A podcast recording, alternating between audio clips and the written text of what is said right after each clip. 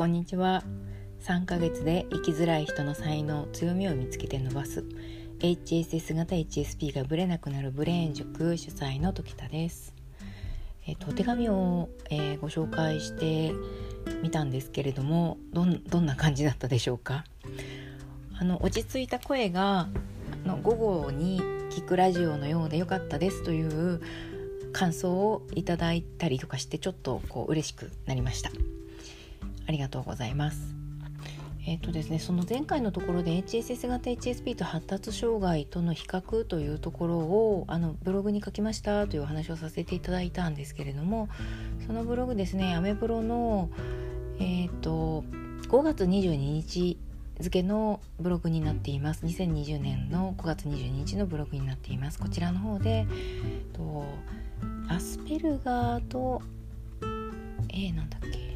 アスペルガーですね。アスペルガー症候群のチェックリストと,、えーと、HS 型 HSP が、えー、どのぐらい合致するのかということを書かせていただいたんですけれども大体ですね10問中4問くらいが HSS 型 HSP45 問ですねと合致するというようなあの結果になりそうだなというふうに思いました。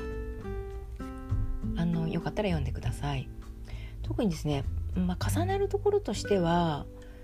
えーと、何かを想像する時にイメージを簡単に思い浮かべることができるだとか、えー、これ絶対的に HSS 型 HSP はあるんですよね。それとあの対外的なところで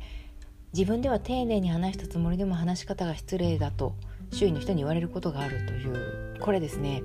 あのとてもご自身でも気をつけている方が多いんじゃないかと思うんですね周りにあのどう思われるかということが気になる人たちですので話し方が失礼だっていうふうに言われたということで恥ずかしくてショックを受けるというようなことが過去にあったと思いますここの部分はあの丸がつくんじゃないかなというふうに思いますねであと他のことが全く気にならなくなるくらい何かに没頭してしまうことがあるという項目がチェックテストあのアスペルガーのチェックテストの中にはあったんですけれどもまあ、フロー状態にしょっちゅう入り込むっていうようなことにあの覚えがある方も多いと思うんですね。この状態になるともう本当に周りの音とかが全部遮断されてしまって自分の世界に入り込んでいってしまうのでうんと逆に誰か他人から声をかけられるとうるさいなっていう風にそのイライラするようなぐらいえー、自分の世界に入っていってしまう。これ私母になってからですね非常にこの特性と戦う機会が多くてですね子供がそのあの呼ぶわけですね自分を見てくれというふうに注目をこう求めるわけです。このですね目線あの声だけでなくて目線とかにもその煩わしさっていうのを感じていた自分に対して、えーと、罪悪感をすごく持ったのでここの部分については HSS 型 HSP のえ、ー、とえーと、お子さんがいる方あるいは周りがガチャガチャしていて集中できづらいというような方たちはこうどうしたらいいんだろうというふうに思いがちな項目なんじゃないか。こはですね、本当対策が必要ですね。メンタル的な対策も必要なんですけど、物理的に遮断するとか、とヘッドホンを買うとかですね。あのノイズキャンセラー用のヘッドホンを買ってますっていう方からご連絡いただいたこともありますしあのやっぱりちょっと気をつけてこういう特性があるんだということを前提に対策をしていただければと思います。あとはですね特性、えーと、HSP の特性として4つの要因がありますということはあのど皆さんこう本とかで大概読まれてるブログとかでもですね大概読まれてると思うんですけれども4つの項目は DOES のアルファベットで表される項目になりましてあの些細な物音に物音に人が気づかないけれども自分だけは気づくとか些細な変化に気づくとかっていうようなと特性があります。まあ、えー、アスペルガーとの大きな違いというのはですねえーと、意味のない情報に注目するとかっていうようなことがアスペルガーにあるようなんですけど HSS 型 HSP にはあの価値に対して、えー、何でしょうねこれが重要な価値自分に対して害を及ぼすであろう価値があるかどうかという焦点で見てるんじゃないかと思うんですね物事を。で自分に、えーと、害が及ぼされるんではないかと思うような、えーと、情報はピックアップすると思うんですけど意味のない情報ですねここで例に出てるのは車のナンバーとか時刻表の文字などって数字など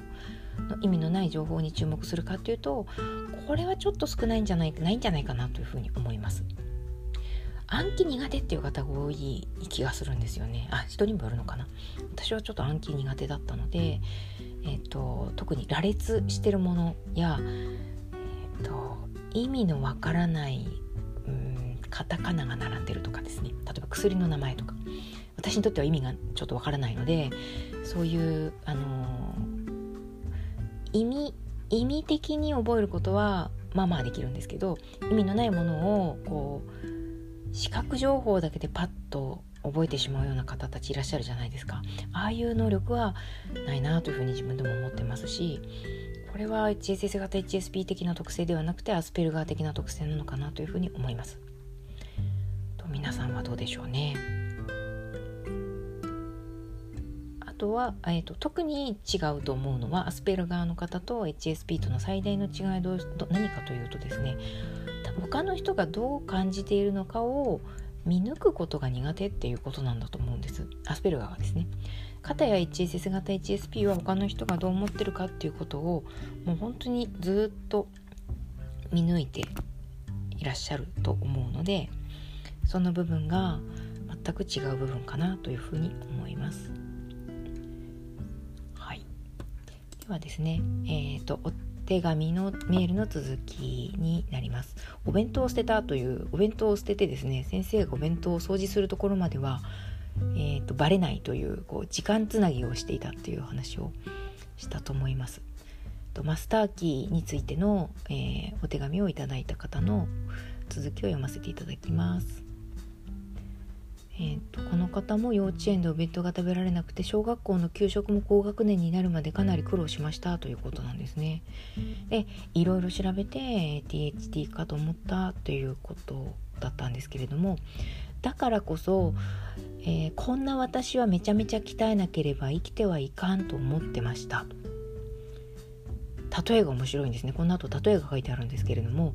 鉄の下駄を履いて砂浜を走っている感じ。と例えられていますまたは私という自動車にギアが1足と5足しかなくて、まあ、超低ギアと超高ギアですねしかなくてアクセルをいつも床板まで踏んで走っている感じとでも言いましょうかうんそうですね極端なんですよね入る時は入るけど入らない時はもう全部エネルギーがバタッとこうなくなってってしまうっていうその感じのことを一足と五足っていう表現であの表されてるんじゃないかと思うんですよね。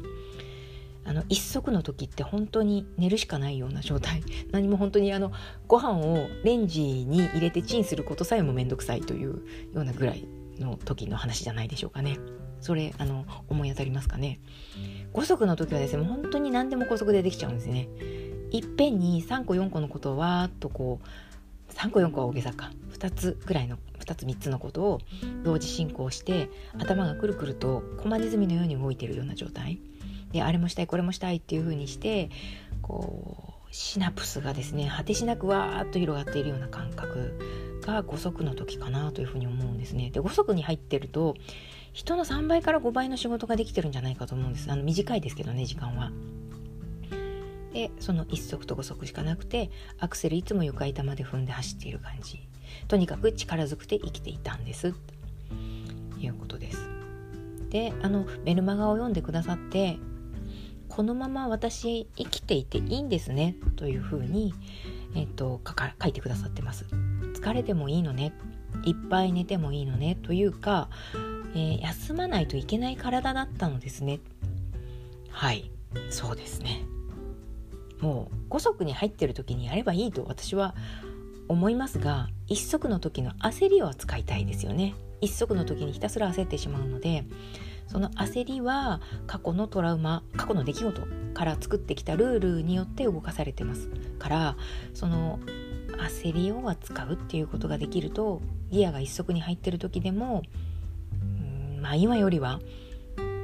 納得して休めるんじゃないかなというふうに思います。休めないっていう方多いじゃないですか。休んでいても休めない。そういう症状は焦りから来てると思います、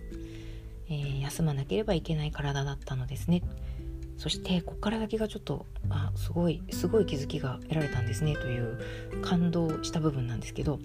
もう働き者競争に参加しなくてもいいんだね。というふうに書いていただいてます。マスターキーを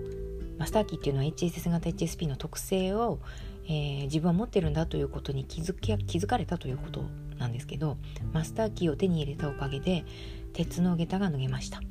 これでいいんだ。というメールの内容です。長々と書いてしまいました。これからもメルマガ楽しみにしています。あのメールを書くのにすごく時間がかかるのでまた送りたいと思ってるんだけれども、えー、タイミングよくはいかないかもしれませんというふうに結んでくださっています。本当にあの優しい、えーと、気遣いのある、うんとメールをくださって感動しました。ありがとうございます。では今日の音声はここまでといたします。さようなら。